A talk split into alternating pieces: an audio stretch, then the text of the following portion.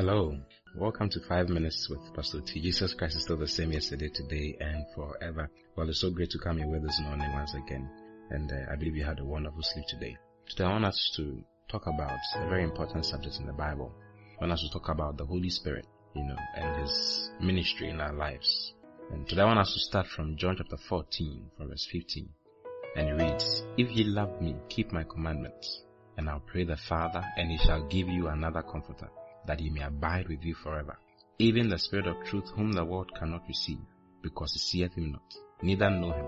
But ye know him, for he dwelleth with you, and shall be in you.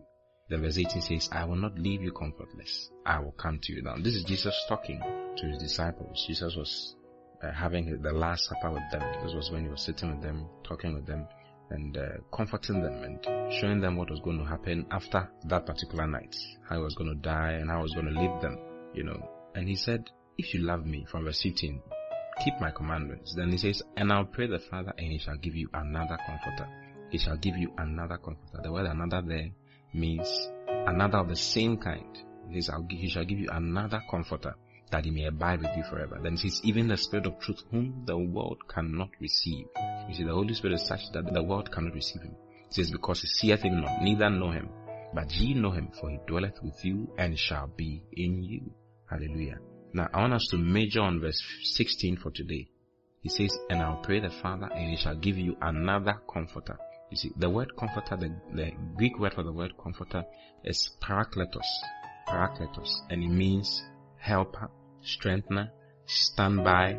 You know, it means, it has so many meanings and the Amplified shows it to us. So I want us to read the Amplified for that particular portion. Hallelujah.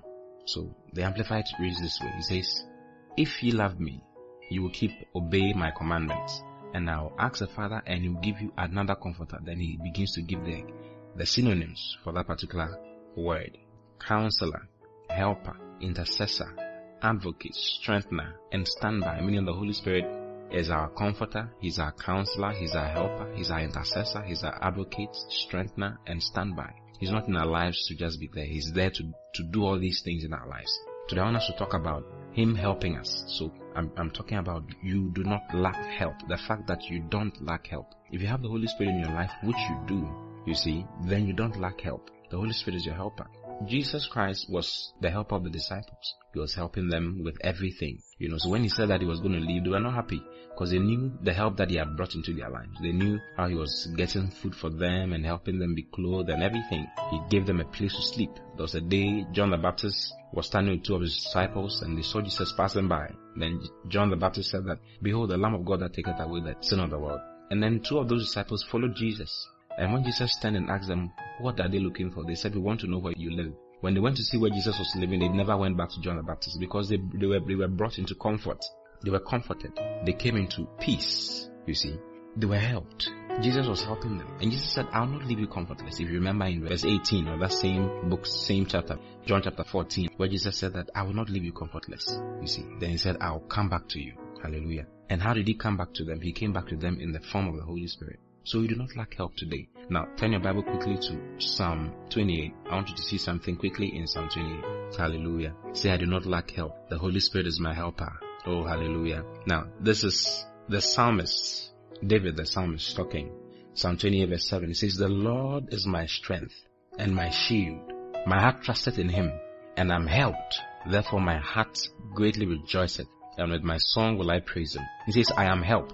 I am helped. The Lord is my strength and my shield. My heart trusted in Him and I am helped. Because the Holy Spirit is the helper in your life, you do not lack help.